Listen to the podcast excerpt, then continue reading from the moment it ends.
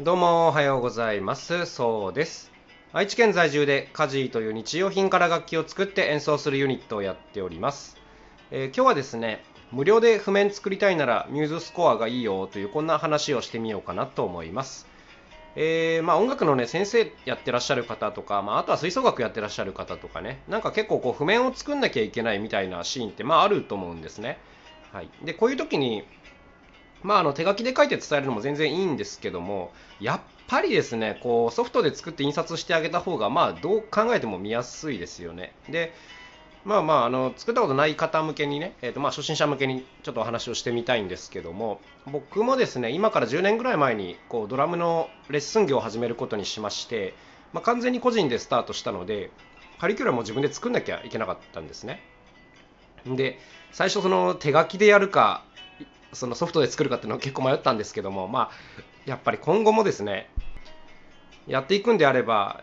やっぱどう考えてもこの印刷ベースの方がいいだろうなと思って、でどうやって作ろうかなと思っていろいろ調べたんです。で大きく分けるとですね、まず2種類のやり方があります。1つは、DTM 系のソフトで作るやり方と、譜面作成系のソフトで作るやり方ですね。で僕はその DTM って打ち込み音楽とかのことなんですけども、やってなかったので、シンプルにその譜面作る専用のソフトでいいかと思ったんですけども、こちらでもですね、どうだろう、10年前は、ざっくり言ってフィナーレっていうソフトか、もしくは MuseScore っていう選択肢があったんですね。フィナーレっていうのは有料のソフトなんですけども、より超高機能というかデザイン性もすごく優れているソフトではあるんですけども、とりあえず僕は最低限の機能があればいいから、とりあえず無料版でやろうと思ってMuseScoreというのでやってみたんですね。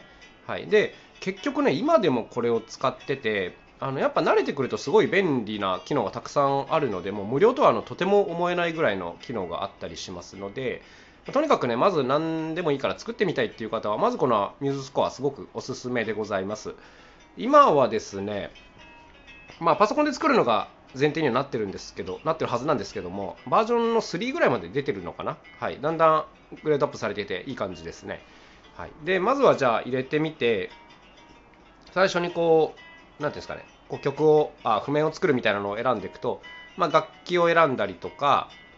こうリズムを選んだりとか、そういう設定画面があって、それからこういよいよ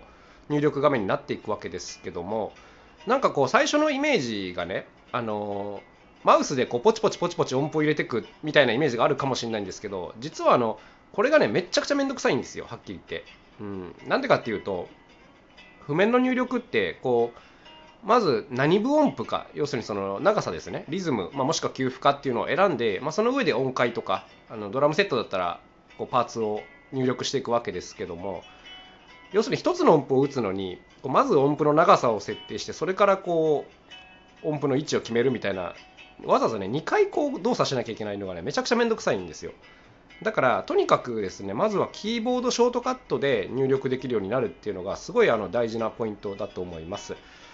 キーボードショートカットってあんまり使ったことないよっていうことにすごい抵抗あるかもしれないんですけど、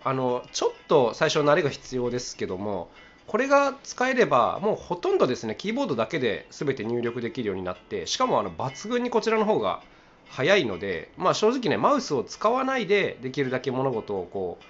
作るっていう方向で、練習した方が、ちょっと長い目で見るとね、確実に早くなりますので、こういったやり方の方が断然おすすめでございます。で、MuseScoreって本当にいろんなことができるんですね。ですごくいいのはユーザーがめっちゃ多いっていうことなんですよ。だからこう何かのやり方とかを調べると大抵ね、答えが出てきます。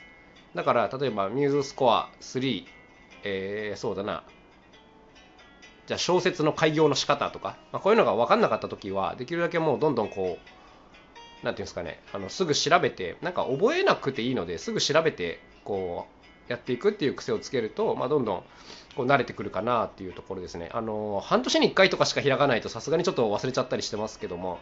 ある程度コンスタントに使うのであればすぐいろんなショートカットとかが覚えられると思います。で、そうですね。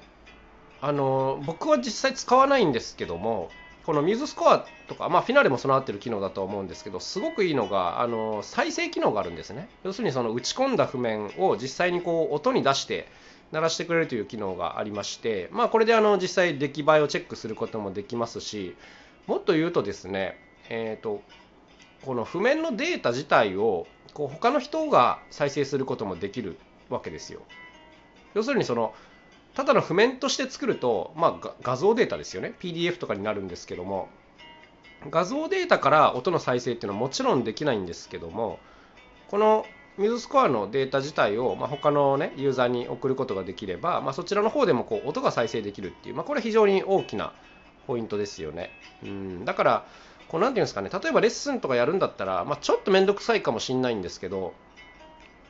生徒さんの方にもねMuseScoreを入れてもらうとかすると、こう参考の楽譜と同時に、まあ、あくまで打ち込みの音ですけども、